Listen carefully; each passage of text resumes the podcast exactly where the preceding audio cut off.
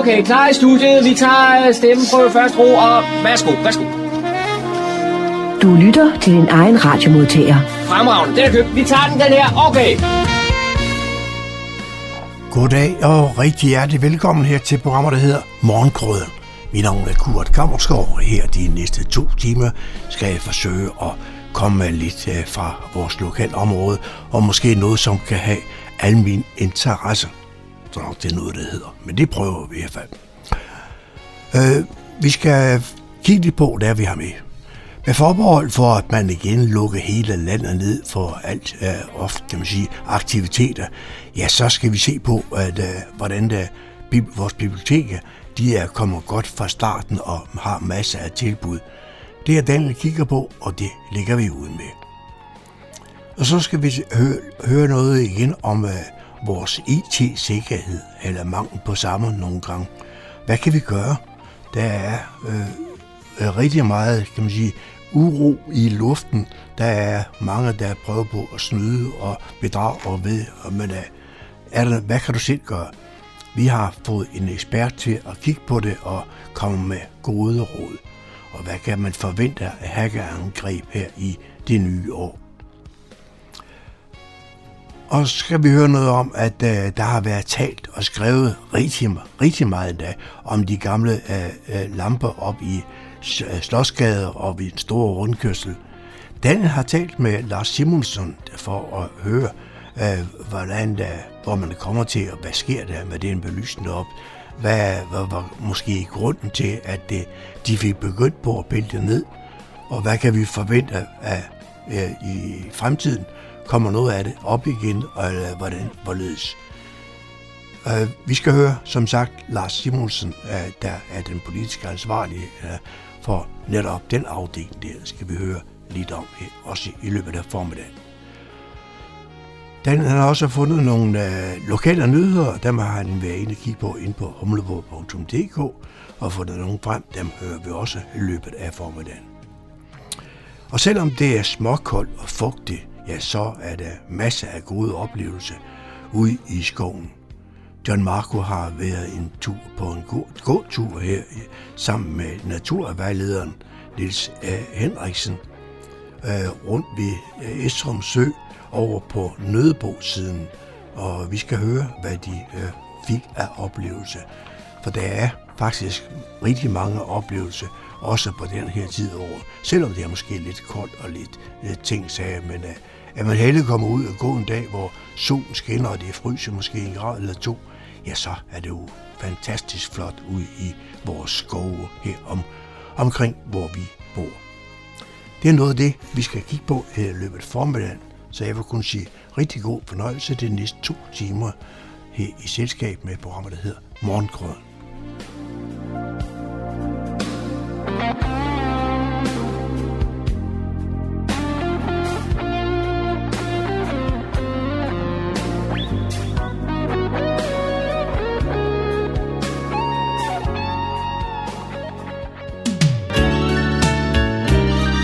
Lytter til Morgenkrydderen. I studiet er det Kurt Kammerskov. Så er det igen blevet tid til, at vi skal høre, hvad der foregår på de lokale biblioteker her den kommende tid. Og for at snakke mere om det, der har jeg Julie Persson fra Fredensborg Bibliotekerne med på linjen. Velkommen til, Julie. Mange tak skal du have, Daniel. Det er rart at være her igen. Det første, vi skal høre om, det er nogle af de faste aktiviteter, som I har på biblioteket, og det er jo blandt andet sådan noget som fars legestue, og det må du lige fortælle lytterne lidt om, hvad det er, det går ud på. Det er noget, der foregår hver tirsdag kl. 10-12 på Humlebæk Bibliotek. Og det er et gratis tilbud til fædre, øh, som har børn i alderen 0-5 år. Øh, typisk fædre, som går hjemme på barsel, øh, men det kan også være, at man bare lige har taget en fridag med børnene. Og der er man altså velkommen til at komme ned på biblioteket i Humlebæk i det her tidsrum og, øh, og lege øh, og møde nogle andre fædre, øh, der går hjemme. Og øh, der vil både være nogle legeredskaber og noget legetøj, som man kan hygge sig lidt med. Øhm, og det er selvfølgelig det, man er jo nødt til at sige i disse tider, det, det er coronavenligt, for det bliver løbende spritet af og vasket, det her legetøj. Så man kan trygt komme ned og hygge sig, øhm, og også lige få en lille kop kaffe. Øhm, og det er altså et samarbejde, som vi har kørt med succes over noget tid nu, øh, mellem Sundhedsplejen, og fritidsbutik og så Fredensborg Bibliotekerne. Og, øh, og det er som sagt hver tirsdag 10-12. Øh, det kan være en god idé lige at holde øje løbende på vores hjemmeside, om der skulle være en aflysning. Øh, det er ikke så tit, det sker, men det kan være, så det kan man lige holde sig opdateret på. Og så er skolerne gået i gang, og øh, det kan jo være, at der er nogle unge mennesker, som har brug for lidt øh, hjælp til sine lektier, og så har I også et godt tilbud til dem, kan jeg forstå. Det er nemlig rigtigt. Øh, vi har en lektiecafé, øh, som er hver onsdag øh, kl. 14 til 17 på Niveau Bibliotek. Og øh, der står en gruppe frivillige klar til at, at hjælpe øh, børn og unge mennesker med, med lektierne. Og øhm, det er sådan 0. Til 10. klasse, men også ungdomsuddannelserne, som, som de kan være klar på at hjælpe. Øh, og det er simpelthen bare en lang række fag, som de er kyndige i. Så det er, hvad end det er matematik, eller dansk, eller forskellige sprogfag, eller naturteknik. Øh, så kan man komme ned og, og få noget hjælp til, til sin lektie eller sin opgave. Og øhm, det er gratis, og man behøver ikke melde sig til. Øhm, og der vil også være lidt, lidt vand og lidt frugt, så man lige kan holde blodsukkeret øh, stabilt, mens man sidder der øh, med lektierne. Og, øhm, og det er vores frivillige Birte Henriksen, som, som øh, leder øh, det her frivillige arbejde. Har I en fornemmelse af, hvor stort behovet er for, at øh, de unge mennesker de har øh, brug for sådan noget lektiehjælp?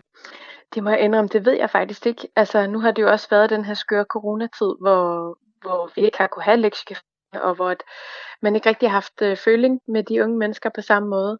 Øh, så jeg må egentlig være der svar skyldig. Jeg ved ikke helt, øh, hvor, hvor besøgt det er, men, men det kan vi jo tale om næste gang vi ses. Så kan jeg lige øh, øh, lave lidt rundspørg imens. Julia Persson fra Fredensborg Bibliotekerne, så har I også et tilbud, som hedder Håndarbejdscafé, og jeg tænker, det må være noget for sådan lidt den mere modne generation af, af borgerne. Fortæl lidt om, hvad det går ud på. Ja, jamen det er rigtigt. Altså, vores håndarbejdscafé, det foregår øh, i Fredensborg øh, sådan løbende. Og det er jo, øh, som du siger, måske mest øh, modne mennesker, men det skal også, der er også, øh, det er blevet enormt populært, at unge mennesker strikke, så man kan sige, det er virkelig åbent for alle, alle aldersgrupper. Øhm, og det, det kan både være strik, men det kan også være alt muligt andet håndarbejde, man sidder og nørkler med derhjemme. Øhm, så man møder simpelthen bare op til den her håndarbejdscafé, med kurven under armen, og så hygger man sig et par timer øh, i selskab med de andre. Og det er jo også et rigtig godt sted at udveksle nogle gode fif, eller hjæl- lige hjælpe hinanden, hvis, hvis tråden driller. Øhm, og man behøver ikke melde sig til, men, men øh, møder bare op, øh, og det er ganske gratis. Så skal jeg lige høre igen, øh, håndarbejdscaféen, er det sådan, at det er den øh, første torsdag i hver måned, eller hvor, hvor ofte er det? Ja, det var det, det var det sidste år. Det vil selvfølgelig fremgå af vores hjemmeside også, hvornår det næste kommer. Så skal I også have gang i øh, årets første samtale-salonger. Der er hele to øh, i kalenderen her i januar måned, og øh, hvad kommer de til at gå ud på? Hvor er det henne, og hvornår er det? Ja, det er nemlig rigtigt. Øh, den første er tirsdag den 18. januar kl. 10-12 øh, i Fredensborg. Øh, og øh, det er igen gratis, og man møder bare op. Og øh, emnet er natur og barndomsminder. Og altså man kan sige, en samtalesalon går ud på, at man mødes øh, og taler om nogle spændende emner. Både to og to, men også i mindre grupper. Øh, så emnet er forhånd, og der er formuleret en række spørgsmål, og det hele det styres af, af et par værter, øh, som så er, er nogle kollegaer fra biblioteket, og øh, man kan komme alene, men man kan også komme med en ven eller med sin nabo. Øh, og det er den her øh, formål er ligesom at, at opleve glæden ved den gode samtale. Og, og ved at man lige får givet nogle, nogle retningslinjer eller nogle rammer for emnet, men ellers er der selvfølgelig øh, frit slag for, for, hvad man måtte sige. Så det er egentlig en god øh, øvelse i sådan den der gode demokratiske samtale, hvor man ytrer sig og lytter øh, til hinanden. Øhm, og, øh, og det er en sjov måde at møde nogle nye mennesker på. Og, og ja, en sjov måde at tale om noget, der er lidt anderledes. Og øh, oprindeligt så var den her samtalesalon egentlig en del af forløbet Hold hjernen frisk i naturen, som blev afholdt i efteråret. Øhm, og, øh, og det var nemlig et forløb, der foregik meget udendørs. Så, øh, så dem, der stod for det, havde lavet en plan B i tilfælde af dårligt vejr. Men det blev aldrig dårligt vejr, og det var jo heldigt for forløbet, men de synes bare, det kunne være lidt fedt at afholde det alligevel. Så det er også lidt øh, ud fra det, at emnet er, er natur- og barndomsminder. Det er fordi, det ligesom oprindeligt var tænkt ind i, i det her forløb. Og det får mig over til at kigge lidt på, at I også har en fotoudstilling netop omkring øh, Hold Hjernen Frisk, som i øjeblikket kan ses på Niveau Bibliotek. Fortæl lidt om øh, fotoudstillingen og hvor længe man kan opleve den. Ja, det er nemlig rigtigt. Øh, jamen, fotoudstillingen kan man opleve indtil den 16. i første. Øh, og ja, som du siger, på Niveau Bibliotek.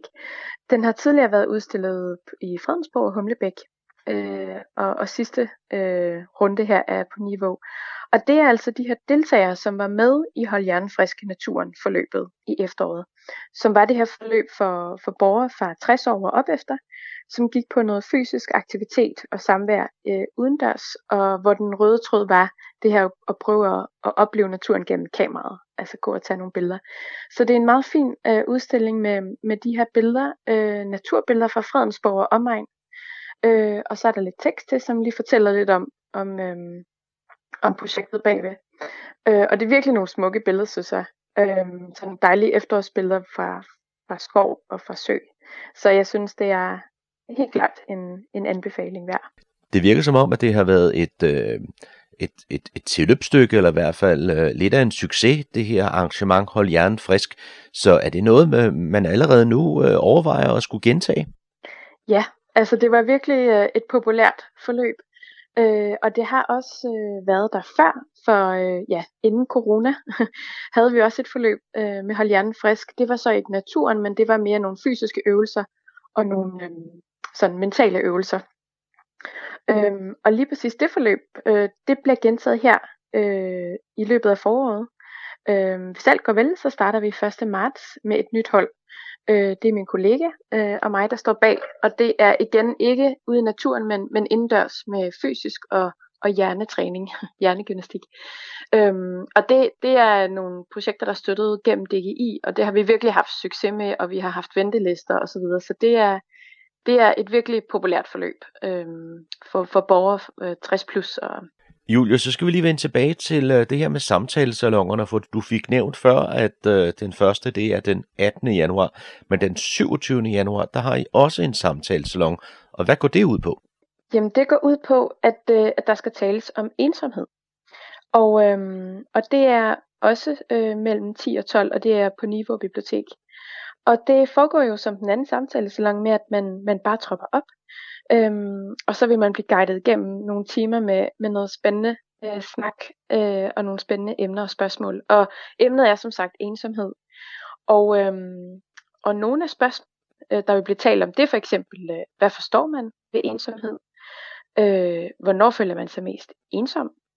Øh, og hvordan kan naturen eller vejret påvirke følelsen af ensomhed? Øhm, så det tror jeg bliver meget spændende. Øh, det er jo en følelse, som alle helt sikkert øh, kender til, i større eller mindre grad, eller i perioder af livet. Øhm, så jeg tror, det, det kunne blive en, en meget fin og spændende øh, samtale.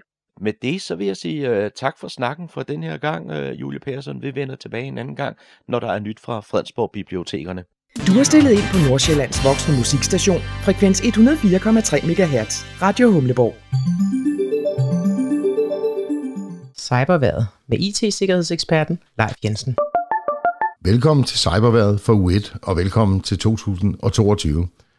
I denne uges episode vil vi kigge lidt på, hvordan cyberklimaet har ændret sig i 2021, samt hvad vi kan forvente os af 2022. Mit navn er Leif Jensen, og jeg har arbejdet professionelt med IT-sikkerhed i snart 30 år. Min viden og erfaring, dem vil jeg meget gerne bruge til at holde dig opdateret om aktuelle hackerangreb, cybertrusler, online-svindel og andet, der vedrører stort set os alle sammen, både privat og ude i virksomhederne. I 2021 har der været rigtig mange alvorlige sikkerhedshændelser, både hos virksomheder og offentlige myndigheder. I Danmark har vi rigtig travlt med at digitalisere vores samfund. Faktisk er vi et af de mest digitaliserede lande i verden, men i begejstringen for at lancere nye digitale services, så glemmer vi desværre ofte sikkerheden, og det går ud over både borgere og virksomheder. Selv i den politiske arena er der i 2021 blevet pustet til cyberilden. I sommer skærpede den amerikanske præsident Joe Biden tonen over for Rusland i jagten på en russisk hackergruppe, og retorikken mindede mest af alt om det, vi måske husker fra den kolde krig. Der er ingen tvivl om, at der findes statssponsorerede hacker i stort set alle lande. Det kan være motiveret af økonomi, spionage, forsvar eller ganske enkelt for at skabe ustabilitet. Faktum er dog, at langt det meste af det, vi ser, når det gælder cyberangreb, er drevet af helt almindelige kriminelle grupper, som udelukkende er interesseret i penge og ikke har forbindelser til den nation, de nu bor i. Det skaber desværre ofte ret alvorlige misforståelser. Hvis en hackergruppe spores eksempelvis til en IP-adresse i Rusland, er man så blevet hacket af nationen Rusland, eller en hacker, som bor i Rusland. Medierne foretrækker jo altid den mest dramatiske version af historien. De to største ændringer i de IT-kriminelles strategi, som vi har set i år 2021, er Ransomware-forretningsmodellen den virker rigtig godt og er blevet målrettet mod virksomheder, hvor man vurderer, at de er villige til at betale løsesummen. Derudover er der blevet tilføjet yderligere et afpresningselement, nemlig at de kriminelle truer med at offentliggøre data, som de har stjålet i forbindelse med angrebet, medmindre virksomheden betaler. Vi ser ikke så mange angreb med ransomware imod private længere, ganske enkelt fordi de IT-kriminelle har lært, at de private forbrugere ikke har lyst til at betale. Derudover så har de kriminelle lagt en del fokus på det, man kalder supply chain angreb. Det vil sige, hvor man eksempelvis via softwareopdateringer til noget software, som virksomhederne bruger og stoler på, indlægger skadelig kode, som kan bruges til mange formål. Lige fra at installere almindelig ransomware til datatyveri og installation af en bagdør, som de kriminelle kan bruge på et senere tidspunkt. I 2021 så vi blandt andet et sådan angreb udført succesfuldt mod Microsofts mailserver software, som hedder Exchange. Og her ved årets afslutning er de IT-kriminelle i fuld gang med at udnytte en nylig opdaget sårbarhed, som går under navnet Log4Shell. Selvom vi almindelige private forbrugere måske kan glæde os over, at der ikke er så meget risiko for at blive udsat for et ransomware-angreb, så skal vi stadig holde paraderne op. For de IT-kriminelle, de har øget fokus på phishing-angreb og andre svindelnumre, ofte med det formål at fiske enten kreditkort eller logge ind informationer ud af os. Her på Cyberværet giver vi en frisk oversigt over, hver uge over, hvad du bør være særlig opmærksom på. Desuden kan jeg varmt anbefale dig at bruge den app, som Forbrugerrådet Tænk driver. Den hedder Mit Digitale Selvforsvar og giver advarsler om svindel og falske webshops. Hvad kan vi så forvente os her i 2022? Over for virksomheder, der har de IT-kriminelle fået tilpasset deres forretningsmodel, så vi kommer til at se mange flere ransomware-angreb i 2022, og man vil med stor sandsynlighed også forsøge at rette disse angreb mod det, vi kalder kritisk infrastruktur, som eksempelvis el, vand og varmeforsyning, samt sundhedssektoren og offentlig transport. Overfor os private forbrugere arbejder de IT-kriminelle stadig på at justere deres forretningsmodel, så de kan tjene lidt penge på os. Ransomware har som sagt vist sig ikke at være så effektivt for dem, så jeg forventer en kraftig øget aktivitet, når det gælder phishing, svindel og endda identitetstyveri. Så sørg nu for at være godt beskyttet og holde dig opdateret, samt have en smule sund skepsis, når det gælder internettet. Regelmæssig backup af din computer og mobiltelefon, et godt antivirus eller sikkerhedsprogram, samt naturligvis gode, stærke passwords. Med disse ord, så vil jeg ønske dig et rigtig godt og sikkert 2022. Det var cyberværet for denne gang. Vi er tilbage igen med en ny cyberværetudsigt i næste uge. Tak fordi du lyttede med.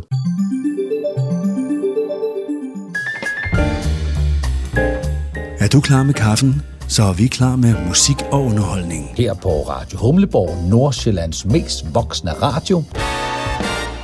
I de seneste uger har der været en øh, debat på de sociale medier om, at man pludselig havde nedtaget nogle lamper på A6 og Slotsgade i Fredensborg. Lamper, der var givet som folkegave til regentparet i 1992, og øh, det faldt mange fra brystet.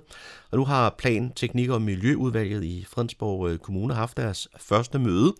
Og det har været på, øh, på dagsordenen, denne her øh, sag, og med på telefonen, der har jeg Lars Simonsen, der er formand for udvalget. Velkommen til, Lars, og godt nytår.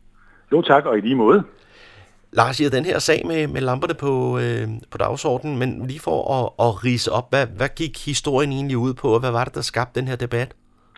Jamen det, der skabte debatten, var, at øh, der blev fjernet fire lamper i rundkørselen, og øh, det blev jeg så øh, gjort bekendt med øh, af Bevaringsforeningens formand Gorm Thorsen. Og jeg var faktisk ikke bekendt med det. Det viser sig så, at det har stået som øh, et par linjer i en stor belysningsplan, som har været oppe politisk i 2020. Øh, men det handler om belysning, og øh, så bad jeg om at få sagen på det første møde, som var i onsdags i plan, teknik, undskyld, plan trafik og klimaudvalget. Og hvorfor kom det bag på jer, at den her, øh, den her sag slet ikke havde, havde fået øh, opmærksomhed før?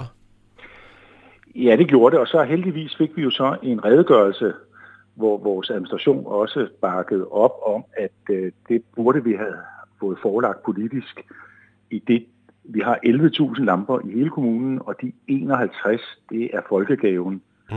Og øh, de burde være taget ud, og så skulle vi særskilt have politisk behandlet, hvordan vi fremadrettet sikrede folkegaven.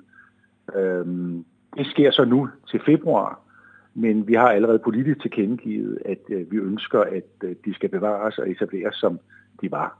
Mm. Har det været sådan en administrativ øh, øh, beslutning, at, at man har nedtaget de her lamper, og hvad var begrundelsen for, at man, man havde gjort det?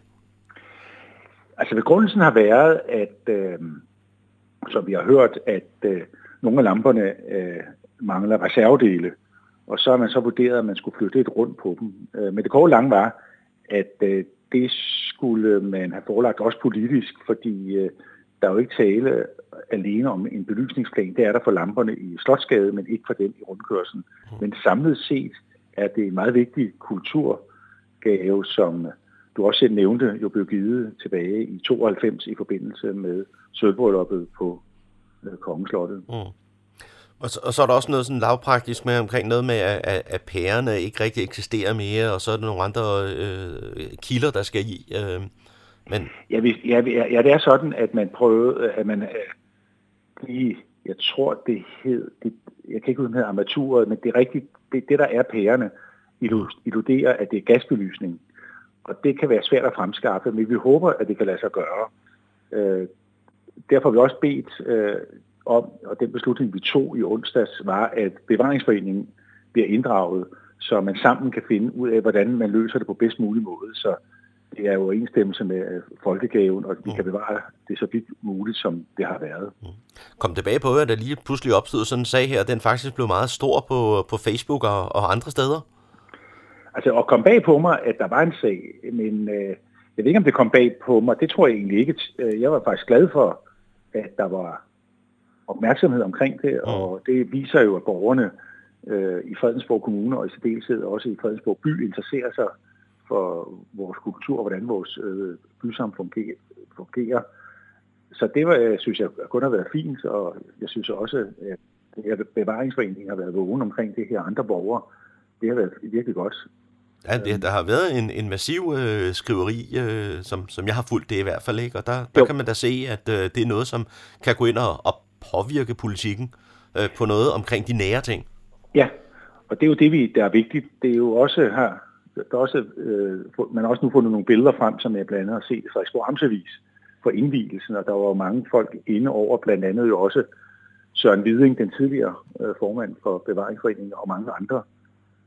Så øh, nu sker fejl jo en gang imellem, og, det, og jeg, jeg, jeg ligesom sagt, der var to spor for mig. Det ene, det var det handlingssporet at få det så hurtigt som muligt øh, tilbage på, at vi kunne få det reetableret. Og så er der mere opklaringssporet, som vi stadig også arbejder med. Hvordan kunne det ske, og hvordan undgår vi, at lignende ting kan ske fremadrettet. Ja, og det er jo nogle øh, gode ting at, at tage fat i. Og det er jo så en sag, der har været på, øh, på jeres første møde i år. Og øh, når nu det er det, det første møde sådan udvalg, har I så sådan nogle øh, formalier og ritualer og sådan noget, som man lige skal, skal igennem?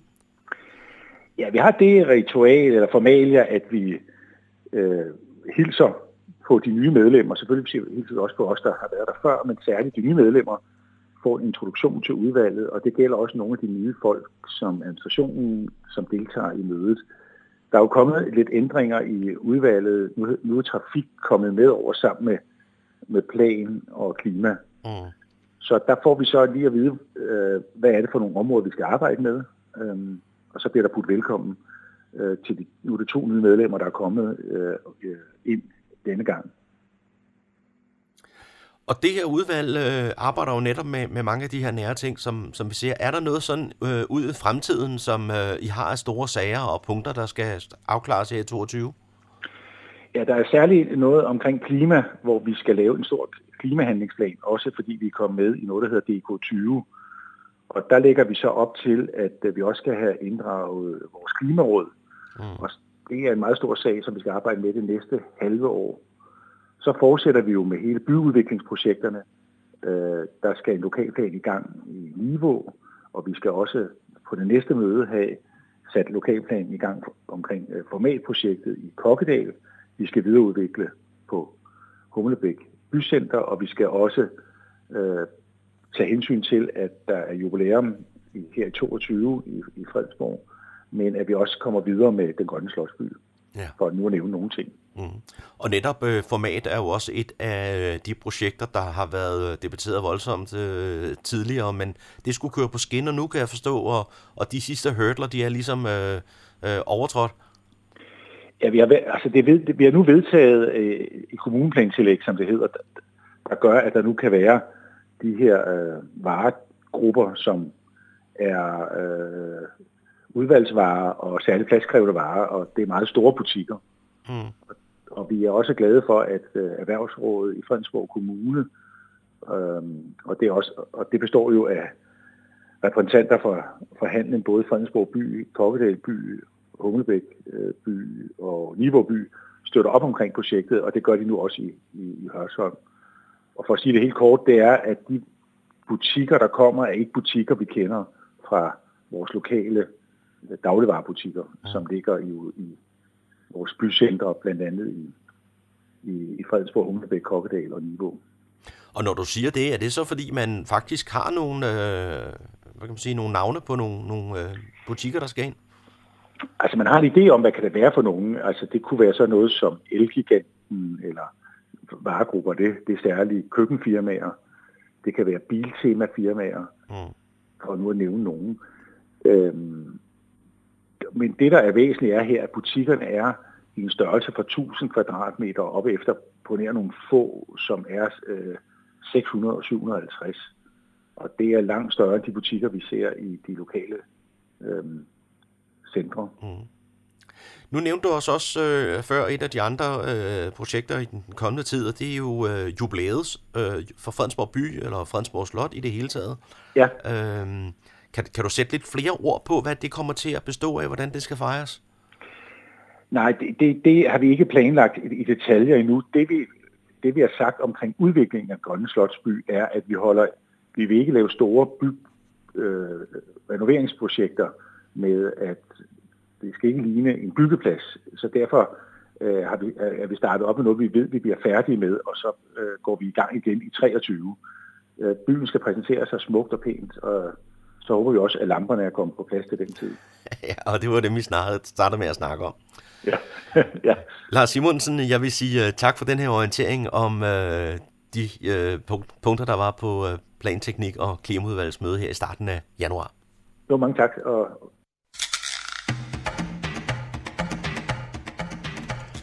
Hej Dumleborg, så hvis du vil høre mere om... Hvis og hvis og hvis. Hvis der var pant på toiletpapir, eller Torgild Thyring var buschauffør. Hvis og hvis og hvis. Hvis jorden var flad, hvis man kunne blive voldstømt for at slå græsset, eller køerne i Bilka kunne malkes. Hvis og hvis og hvis. Nå ja, bare stil ind på 104,3 MHz. Så er det igen tid til de lokale nyheder, hentet fra humleborg.dk. Bag mikrofonen er det Daniel Jørgensen. Fra 2022 er det ikke længere muligt at snuppe en gratis plastikpose til sine bøger, når man benytter et af bibliotekerne i Fredensborg Kommune. Vi kender dem alle sammen. De hvide poser med kunst på den ene side og lokale annoncer på den anden. Siden 2006 har man på Fredensborg Bibliotekerne kunnet transportere sine lånte bøger hjem i disse poser, som altid har været gratis. Men her fra den 1. januar er det slut på en æra. Efter denne dag skal man nemlig selv have pose eller taske med til sine bøger. Baggrunden for at stoppe for de gratis plastikposer er Fredensborg Kommunes ambition om at styre mod en bæredygtig og miljøvenlig fremtid. I den forbindelse ser man på alle de områder, der kan bidrage til et grønnere fodaftryk. Her passer bibliotekets gratis plastikposer dårligt ind, og det er derfor oplagt at stoppe med dette tilbud til borgerne. Det vil i øvrigt ikke være muligt at købe poser på biblioteket. Det gamle år er gået på held, og hos Fredensborg Kirkerne lægges der stille og roligt ud i 2022 med to skumringskoncerter, mens to andre arrangementer er aflyst med baggrund i coronarestriktioner. Dem, der forløbigt varer frem til og med søndag den 16. januar. Restriktionerne betyder, at der skal vises coronapas ved indgangen til Asminrød Kirke, da der kan være flere end 100 personer i kirken, ligesom at der skal bæres mundbind på vej ind og ud af begge kirker, når man skal overvære de faste gudstjenester. På baggrund af restriktionerne er man samtidig nødsaget til at aflyse to planlagte skumringskoncerter henholdsvis 4. og 11. januar, men håber stadig at kunne gennemføre de to koncerter i den anden halvdel af januar måned. Det gælder tirsdag den 18. januar kl. 16.30 i Asminderød Kirke med Helene Skrøder på tværfløjte og Else Marie Christoffersen ved Orlet. Og igen tirsdag den 25. januar kl. 16.30 samme sted, hvor det er Solvej Bak Toft og Mie Korp Slot, der begge spiller på Orgel, og hvor temaet er fire hænder og fire fødder. Der er gratis adgang til koncerterne, som var cirka 3 kvarter, og man skal huske at vise coronapas ved indgangen. Der er 14 ugers ventetid på psykologhjælp i Region Hovedstaden, men med et nyt tilbud kan 1790 borgere fra Fredensborg Kommune komme i behandling med få dages varsel og uden egenbetaling. Professionel hjælp med stress og depression er let at passe ind i hverdagen for Pension Danmarks medlemmer med sundhedsordning. Det kan være svært at finde lys i vintermørket, hvis man kæmper med stress, angst og depression eller udfordrende relationer til nærmeste familie eller venner, og vejen til hjælp kan synes meget lang. En undersøgelse fra Dansk Psykologforening viser, at den gennemsnitlige ventetid på psykologhjælp i Region Hovedstaden er 14 uger. Men med dette nye tiltag med en online psykolog får 1790 borgere i Fredensborg Kommune med mulighed for at få psykologhjælp med kort varsel og uden egenbetaling. Tilbuddet gælder for alle Pension Danmarks medlemmer med sundhedsordning, som kan få videokonsultation uden først at skulle forbi egen læge for at skaffe en henvisning. Vi oplever, at mange flere søger psykologhjælp, når de ikke behøver at møde fysisk op, men blot kan kalde psykologen op på en skærm, når det passer ind i en travle hverdag, siger Annette Gård, der er psykologchef hos Elleris Hamlet, der udfører psykologkonsultationerne for Pension Danmark. Det var, hvad vi havde af lokale nyheder, der er at læse på humleborg.dk. Bag mikrofonen var det Daniel Jørgensen. Du lytter til morgenkrydderen. Det kan godt være, du synes, det er måske lidt småkoldt og fugtigt udenfor. Men der er stadigvæk masser at opleve ude i skoven. Don Marco har været sammen med naturvejleder Nils Henriksen en tur øh, ind i Gribskov over på Nødebo-siden.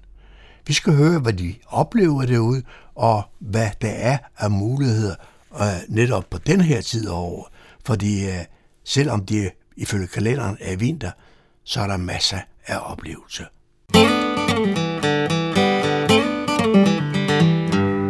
Det her er Radio Humleborg. Vi er i starten af januar måned, og jeg er taget til, til Nødebo, og her der står jeg sammen med naturvejleder Niels Henriksen. Niels, hvad har du tænkt dig, vi skulle opleve i, i dag?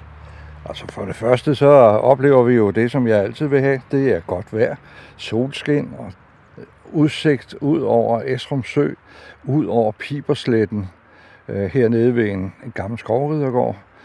Og øh, vi kan måske komme lidt ind på, hvad der skete her for en god del år siden. Det er faktisk sådan, at for 10.000 år siden, der øh, sidder der nogle mennesker hernede ved søen med øh, deres øh, pile, spidser og øh, pile og gør klar til, øh, til jagt i Gribskov. Så det er måske et eller andet i den retning, vi skal ind på i dag. Nu er du inde på, at vejret det er helt fantastisk i dag. Men øh, vinteren i år, den har jo været sådan lidt, lidt vekslende. Det har været koldt op til jul, og så her omkring nytårstid, der var det sådan rigtig blævervejr igen. Ja, 10 graders varme og så videre. Ikke? Det, det er jo egentlig lidt paradoxalt, at vi øh, nærmer os midvinter nu.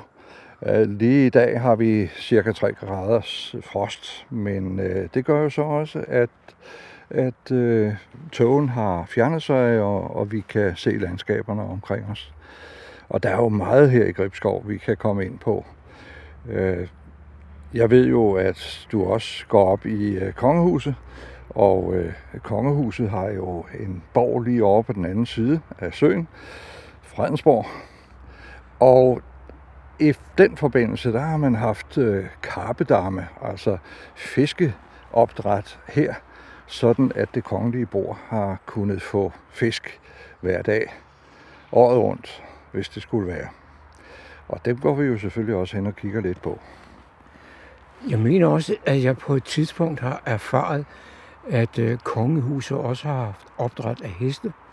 Oh ja, det, der går vi jo helt tilbage til øh, Frederik anden, og især under Christian den 4., hvor meget store dele af, af den øh, østlige del af Gribskov var udlagt til øh, Vange, altså helt øh, ned til Hillerød, fra Esrum til Hillerød. Der lå der øh, seks, øh, faktisk syv vange, som øh, alle husede en øh, bestemt farve af Frederiksborg hest. De blev opdrettet her i øh, Gribskov. Jeg skal måske også lige fortælle, at Niels har taget sit fotoapparat med i dag, og vi har ikke gået ret mange meter, før at der var et motiv. Hvad var det, du skulle have et billede af? Ah, det er et godt gammelt egetræ, der står hernede på Pibersletten. Uh, Pibersletten har navn efter en uh, skovridergård, uh, der faktisk stadig ligger her, men selvfølgelig ikke er i anvendelse længere som, som bolig for skovrideren. Og der står et fantastisk egetræ. Øh, det er sandsynligvis en, øh, et sted mellem 200 og 300 år gammelt. Og meget af grenværket er begyndt at falde af. Altså egetræer har det med at skaffe sig af med det, de ikke skal bruge. Og så ligger det bare hernede i, øh, i græsset, og med sådan en, en ruin, kunne man vel kalde det, som, som forgrund, og så søen i baggrunden. Det er dejlige billeder, man kan få ud af det. Vi startede vores lille tur her, lige over for skovskolen i, i Nødebo. Ja. Hvor er det, du vil føre mig hen? Ja, faktisk vil jeg føre dig over til, i hvert fald over til dronningens bøge.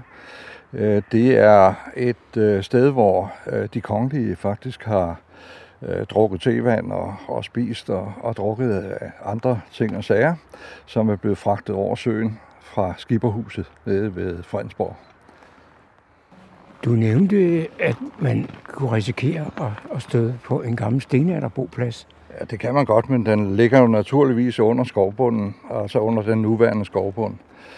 Men der er gravet hernede. Der har været arkeologer på besøg og har konstateret, at der faktisk er det, man kalder for en maglemosekultur hernede.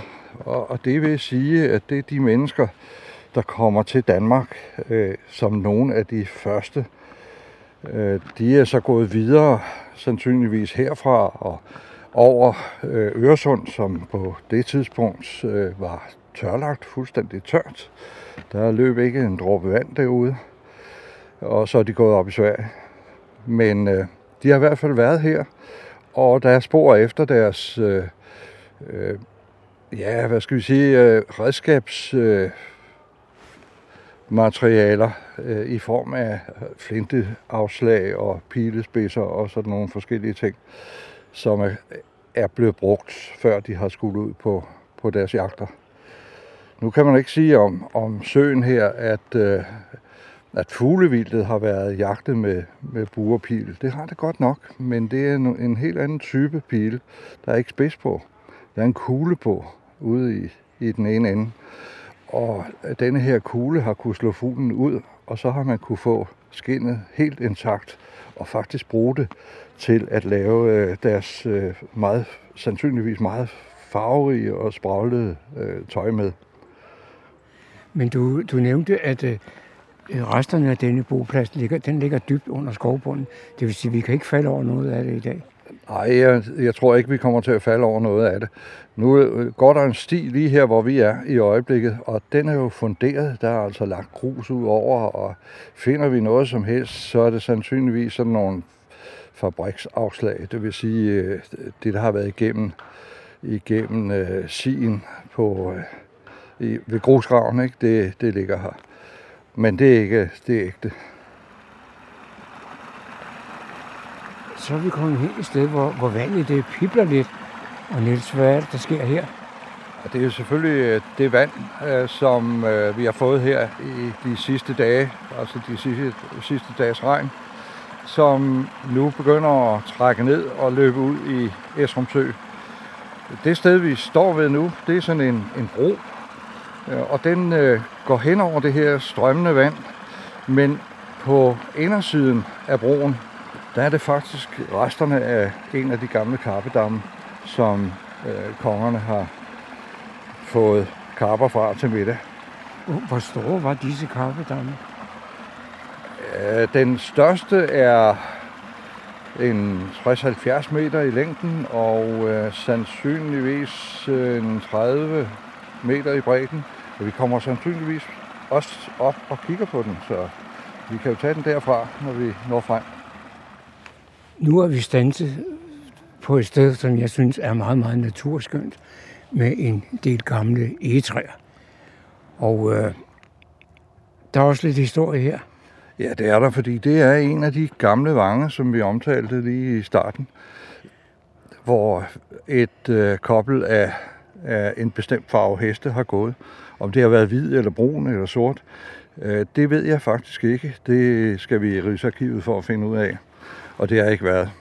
Men Øh, det korte og lange er, at man for 30 år siden, tror jeg, øh, satte hegn op her, og øh, så har man siden haft øh, heste eller kør gående på, på øh, græsset her. Og de spiser selvfølgelig alt, hvad der er i øh, underetagen. Overetagen, det er jo de nu gamle, relativt gamle øh, egetræer. Deres alder ligger op omkring et, et par hundrede år. Og sådan har landskabet faktisk også set ud for cirka 400 år siden, da man øh, producerede de her øh, Frederiksborg heste på stedet. Hvis man nu tager ud i den danske skov, den danske natur i det hele taget her i, i januar og, og februar måned, hvad er det så, man skal være mest opmærksom på? Jeg tror, det er, det er dyrene. Det er altså både dyr og fugle selvfølgelig. Øh, her ved søen er det i øjeblikket et leben af bare fugle. Øh, men øh, rådyr og, og for så vidt også kronvildt, de står ofte i skoven. Og går vi helt ned i, i peditesserne, så har vi alle musene, som ligger og pisker rundt i, i landskabet og, og finder deres gamle depoter, som de lagde i efteråret. Og apropos fugle, så har jeg jo ært til at opleve det, der hedder, jeg kalder det et mejsetræf, hvor sådan en helt flok mejser er samlet forskellige typer Og De holder sammen om, om vinteren. Ja, det gør de. Øhm, og dem, øh, vi kan vel også sige, at bogfinkerne, og især kvækerfingrene, som kommer op nordfra, når der er behov for det, øh, de, øh, de forårsager i måske millionvis i skovbunden. Meget, meget spændende at, at se sådan en, en bølge af fugle, øh, der pludselig letter fra skovbunden og flyver et lille stykke frem, og så sætter de sig igen øh, for at, at se, er der noget mad her. Og når de så er færdige, så letter de en gang til og fortsætter ind igennem skoven lige så længe man næsten kan følge dem. Og, og nu i dag, der har vi set grøn, og vi har set øh, blisøns, og så har vi hørt flagspætten og en træløber. Ja, og der er jo der er jo mange andre. Jeg kan ikke høre nogen lige i øjeblikket. Det er egentlig skægt nok. Men øh, vi skal måske en, en times tid længere frem på dagen. Så begynder musvåger og, og hvad der ellers er af, af rovfugle at gå, gå på vingerne. Øh, de skal have lidt, lidt varme øh, til at, at ligge under vingerne, kan man sige. Så kommer de, og så begynder de selvfølgelig at snakke i de sidste efterhånden mange år har vi ikke rigtig haft vinter. Og det betyder jo også noget for naturen. Den vinter, vi har haft i år indtil nu, Har den været god e- eller dårlig? Og den har, øh, den har været god ved nogle dyr, men, øh, men generelt dårlig. Når vi har en masse regn og, og fugt, så påvirker det selvfølgelig dyrene i, i skoven. Det er der ikke nogen diskussion om. Det gælder både de store og de små, og det gælder til dels også fuglene. Øh, at de bliver jo sat lidt i stå. Når vi havde sådan en tåget og, og våd dag, som vi havde i går, så kommer de til at sidde et eller andet sted i et hul og glo, eller øh, de kommer til at sidde inde ved stammen og vente på, at der skal komme noget sol. Og det er ikke særlig, øh, det er ikke særlig øh, godt for, for fuglelivet. De skal helst have øh, rimeligt, rimeligt vejr. Det gør ikke noget, at det er frost eller sne, der ligger, men bare, at øh, det er rimeligt, og der kan være lidt øh, sol, som kan, kan øh, få smådyr og, og den slags ting frem på træerne. Nu står vi her i, imellem de store egetræer, og sådan et, et øh, egetræ, det kan have helt op til øh, 200 forskellige øh, organismer, og deraf er mange af dem insekter, som fuglene selvfølgelig lukrerer på. Altså især mejser og, og øh, spætter og, og sådan noget, de går op og ned af træerne og samler. Nu ved jeg jo om dig, Niels, at, at at du er rimelig terrængående, og der er ikke rigtig noget værd, der kan holde dig hjemme. Men de her unge mennesker, som du også arbejder med, hvordan har de det her om vinteren? Kommer de også lidt ud? Det gør de i hvert fald. Øh, jeg havde en med her for nylig, hvor vi øh, lavede en tur op i Akkebohegn. Øh, det var, det var så Naturskolen og, og Nordkystfortællerne, der havde allieret sig, og der havde vi en af, af de her junior ranger med, som vi kalder dem, som er under uddannelse lige i øjeblikket. Og han var jo på, altså hele tiden. Han sørgede for, at bål og så videre, det øh, var vedligeholdt, og vi kunne få kogt vand og lave kaffe og te. Så de er super meget med, de der unge. Og deres tilbagemeldinger øh, om, hvordan de oplever det, vi laver heroppe, øh, de er altså virkelig positive. Og jeg har ikke set på et tidspunkt, at nogen af dem har, har øh, stået og rystet af kulde eller noget som helst andet. Nej, de har taget det, som det var.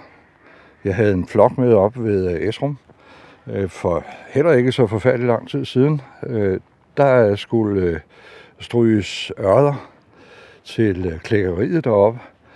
Og de var med både den første søndag, hvor at øh, blev fanget, og den anden, hvor ørnerne blev strøget og sat ud igen. Og den sidste dag der, altså den sidste søndag, det var et, jeg er lige ved at sige, pissevejr. Det stod ned i stænger hele dagen, men alligevel så de her unge øh, drenge der og piger, de er fuldstændig med. Og jeg foreslog, at de skulle ud og gå en tur. Ja, var det nu, nu nødvendigt? Og jo, det gjorde vi så, fordi så kunne de få lidt varme. Og det var det. Øh, de er virkelig med, de, og de kan lide det. Det er det, altså, det, er det sjoveste ved det. Og det værste øh, ved den her historie er sådan set, at alle de mange andre børn, der ikke får den chance. Nu er vi gået lidt op langs med Esrum Sø, og så vi sat os i et såkaldt shelter. Det kan nok også høres på optagelsen, at vi sidder under tag i et lille, i et lille skur. Vi sidder under Og øh, der er efterhånden rejst ret mange shelter, både her i Gribskov og andre steder. Ja, det har, det har grebet om sig. Og her øh, i øh, denne del af skoven er der faktisk inden for det sidste år blevet anlagt øh, 10 nye shelters. Den her, vi sidder i, hedder løjeshelteren. Øh, en ganske lille en, og den passer lige præcis til en familie med deres soveposer og deres grej. Og der er kost og fejebakke og hele balladen. Og bålplads lige foran os her, to meter fra os, bænke omkring. Skønt, skønt sted at komme ud. Og det er jo sådan noget, jeg gerne øh, ville have, at øh, folk gjorde meget mere af. Det er svært at få dem, fordi der er kun 10. Og lad os nu øh, se på, at vi er oppe imod øh, en million i, øh, i hovedstadsregionen, der kan nå at komme hertil. Øh, så er det jo ikke meget plads at give væk af. Men de er egnet til at tage børnene, eller hele familien faktisk, med ud i, så man kan få slappet af. Den her nydelse, øh, for eksempel, det ville have været, hvis vi var stået op nu her til morgen og kigget ud over søen, hvor solen den øh, lige så stille og roligt popper op på den anden side af Fredensborg. Øh, det er jo, det er jo helt øh, vildt, øh, så meget det påvirker sanserne. Det, jeg er mest bekymret for, det er sådan set, at de stormløb, der ligesom er på de her små hytter, øh, de bliver lavet af, af mennesker, som egentlig ikke har ret meget øh, æstetisk sans, vil jeg kalde det. Fordi de sidder øh, på skolebænken, de sidder øh, bag deres computer, de sidder øh, stille øh, meget af dagen. Og så kommer de herud og, og raser ud. Øh, men det har en omkostning for skoven. Og det har også en omkostning for de skovgæster, som gerne vil have fred og ro. Og nu da vi har slået os ned i, i dette shelter, så kan jeg da godt øh, indrømme over for dig, Niels, at jeg har taget lidt kaffe og lidt brød med. Det kunne være, at vi skulle inhalere det. Jeg synes, det er passende at gøre det her. Så bruger vi jo et kvarter, måske 20 minutter, øh, på denne her fantastisk stille øh, morgenstund med fugle, der glider langsomt forbi, kajakker, der sejler på søen, og i det hele taget nyder livet. Lad os sige det på den måde. Lad os gøre det. Så blev vi langt om længe færdige med denne lille kaffepause. Men der skete jo en hel masse, mens vi sad i shelteret her, og du fik fotograferet. Der var adskillige fuglearter. Ja, der var halemejser. Øh, sådan nogle små øh, garnnøgler med, med en pind i, ikke? Og så var der rødhalsen, der var øh, ja, og, og ude på vandet, kan vi vel sige, der var ænder og, og blishøns og så videre. Og indimellem så smuttede der jo et godt billede eller et godt motiv, fordi øh, så væltede de enten op eller ned fra, fra søen. Og det kunne jeg jo ikke nå, når jeg sidder med en kop kaffe i hånden. så, så det er det. Men det er jo en fornøjelse simpelthen at sidde ved en øh, søbred, sidde i, øh, kanten af sådan en, en lun shelter, og så få alle de her små bitte, bitte fine indtryk. Uh, jeg så i fjernsynet i aftes en reklame. Det var øh, National Geographic, øh, der har noget om dyr i Europa. Og øh, de påstår i deres reklameindslag, at man skal bare sætte sig ned et øjeblik, så mylder det frem med alt muligt, alskens dyr og fugle i Europa. Og det gælder altså også her ved Esrumsø. Du kom til at sige, at det var dejligt at sidde i sådan en lun shelter. Så vidt jeg ved, var der ikke opvarmet. Nej, der var ikke spor opvarmning, men vi har jo rimelig godt tøj på. Så øh, jeg fryser der ikke om tæerne eller noget som helst. Øh, på trods af, at vi har de her 2-3 graders kulde i øjeblikket omkring os. Men, øh, men øh, det er en nydelse, synes jeg, at, at sidde der med lidt sol, ganske lidt sol i, i virkeligheden til at, at styrke os lidt på. Ikke? Måske er det ikke så meget temperaturen, der gør noget, men det er den her solstråle, der lige kommer ind over os. Mange mennesker tror, der ikke er noget at lave for en naturvejleder i januar og februar måned.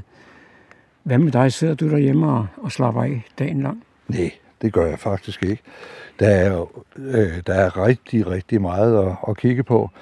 Nu her om få dage, jeg tror det, jeg mener det er den 16.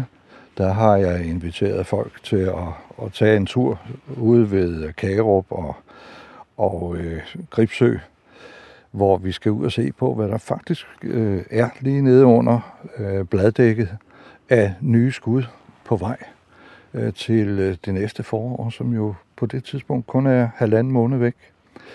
Så der er noget hele tiden. Alt, øh, ja, alt står åbent. Ligegyldigt om det er sommer eller vinter.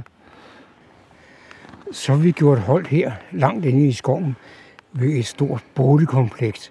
Hvem er det, der bor her? Det er nogle sortrøde bæster, er der nogen, der kalder dem. Øh, hvis øh, man sætter sig i sådan en, øh, så kan man godt få lidt prikker i måsen. Fortæl, hvad det er. Det er den røde skovmyre. Og de har her lavet et bo, som har en højde på op mod en meter. Men det skægge ved det er, at vi kan ikke se nogen indbyggere lige i øjeblikket. På ydersiden i hvert fald. Hvor er de så henne? Ja, de er faktisk endnu længere nede. De går ned i kælderen. De øh, har, øh, hvis vi tager en meter her, så bor de altså to meter dybere nede end det vi ser her. Helt fantastisk sådan nogle myreture. De kan blive ret gamle. En øh, myretue, den kommer let op på, på 15, øh, måske 20 år. Og man ved, at øh, myredronningerne, øh, de kan faktisk øh, blive helt op til 21 år. Og de, øh, det er det samme bo. Og øh, de får selvfølgelig også nogle prinsesser, men øh, de bliver sendt ud i verden og skal selv lave deres eget bo. Så den gamle dronning, hun bliver her, til hun dør. Og med den, med hende, der dør myretuen også. Og så falder den sammen. Og det lidt sjove er, at øh, hvis man ved det, og kommer forbi sådan en hulning, øh, der ville være sådan et sted som her på en, en lille øh, lav skrænt ved vejen, så kan man med det samme sige, det der, det var engang en myretue. Den er bare styrtet sammen. Borgen er styrtet sammen. Måske skal vi også lige have med, at øh, stedet, hvor vi finder disse myreture, det er i, i Grænskov, for der er jo noget materiale. Der er masser af materiale. Øh, tuen her er bygget udelukkende af, af små nåle, altså døde nåle fra, fra træerne, som øh, de har samlet sammen og bygget op i et netværk, sådan at de både har ventilation, og de har udkig, og de har alle muligheder barnekammer derinde, og, og hvad ved jeg. Men øh, uden nåleskoven, uden de græntræer, vi har stående i, øh, i øh, de nordsjællandske skove, så ville øh, der faktisk ikke være tilnærmelsesvis så mange skovmyrer, som der er tale om her. Øh, jeg kan godt gå lidt tilbage i tid. Jeg skal tilbage til 1954.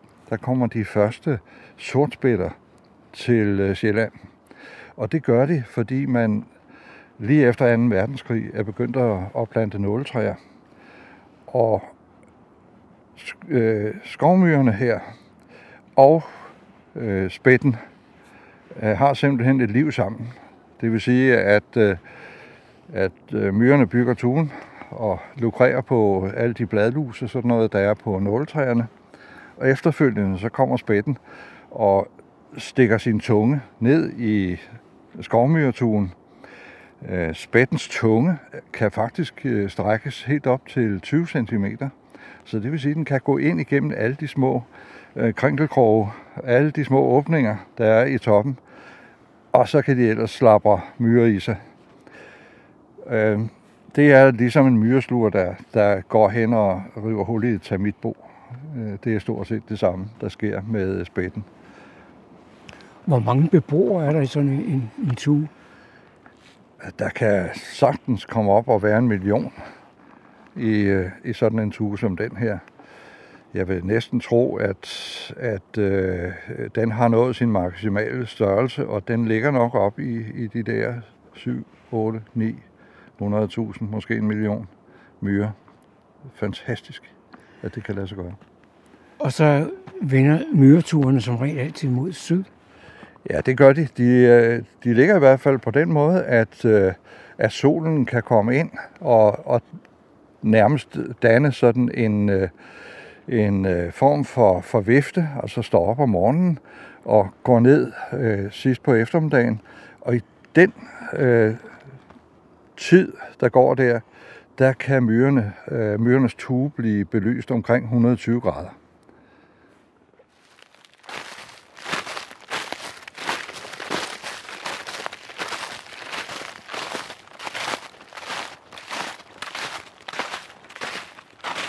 Går vi i noget løvskov, og så ligger det gamle løv, det ligger her på skovbunden og er frosset.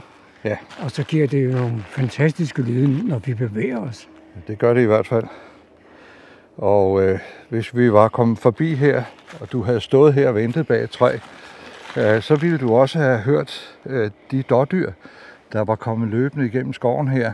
Vi står lige præcis ved kanten af en veksel, så øh, alene det at komme ud sådan en formiddag som den her, og mærke det, netop det her løv, der ligger, og samtidig høre, hvordan dyrene de kommer sprintende igennem skoven. Det er fantastisk.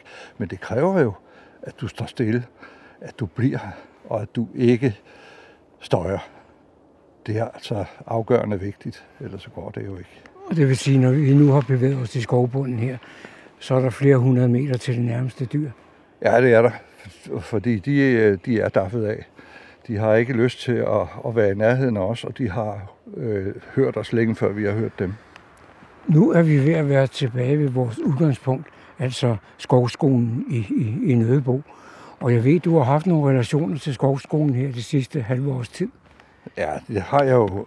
Ja, det har jeg faktisk haft i flere år, hvor jeg har haft øh, praktikanter fra øh, den uddannelse, som man forkorter til narko. Det er natur- og kulturvejledere, man opdyrker hernede på Skovskolen. Og dem har jeg gerne en, en af om året i et halvt års tid.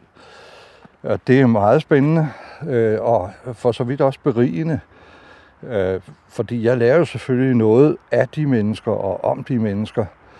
Øh, og jeg får også øh, i en del tilfælde noget tilbage fra dem i form af, at de øh, kommer med gode idéer, eller, eller de øh, udfører noget arbejde, som jeg skal have udført, og jeg ikke selv kan nå.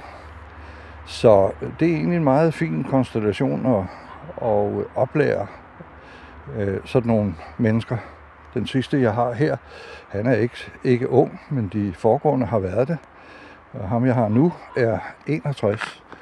Og nu kunne jeg lige høre ravnen, øh, men, øh, men øh, øh, det skal jo ikke forhindre, at, at jeg synes, det arbejde, der gøres fra Københavns Universitet hernede på Skovskolen, det er fantastisk. Det er nødvendigt for, at vi kan få, få øh, nye formidlere. Det var John Marco, der havde produceret dette indslag.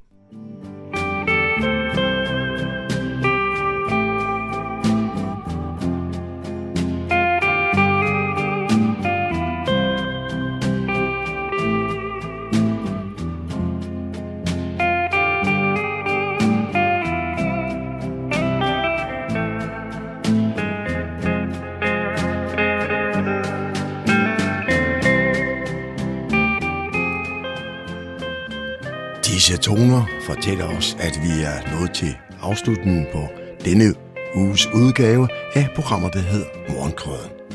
Her fra redaktionen, som består af undertegnet, jeg hedder Kurt Kammersgaard. Ja, der siger jeg tak for nu, og på genhør en anden god gang.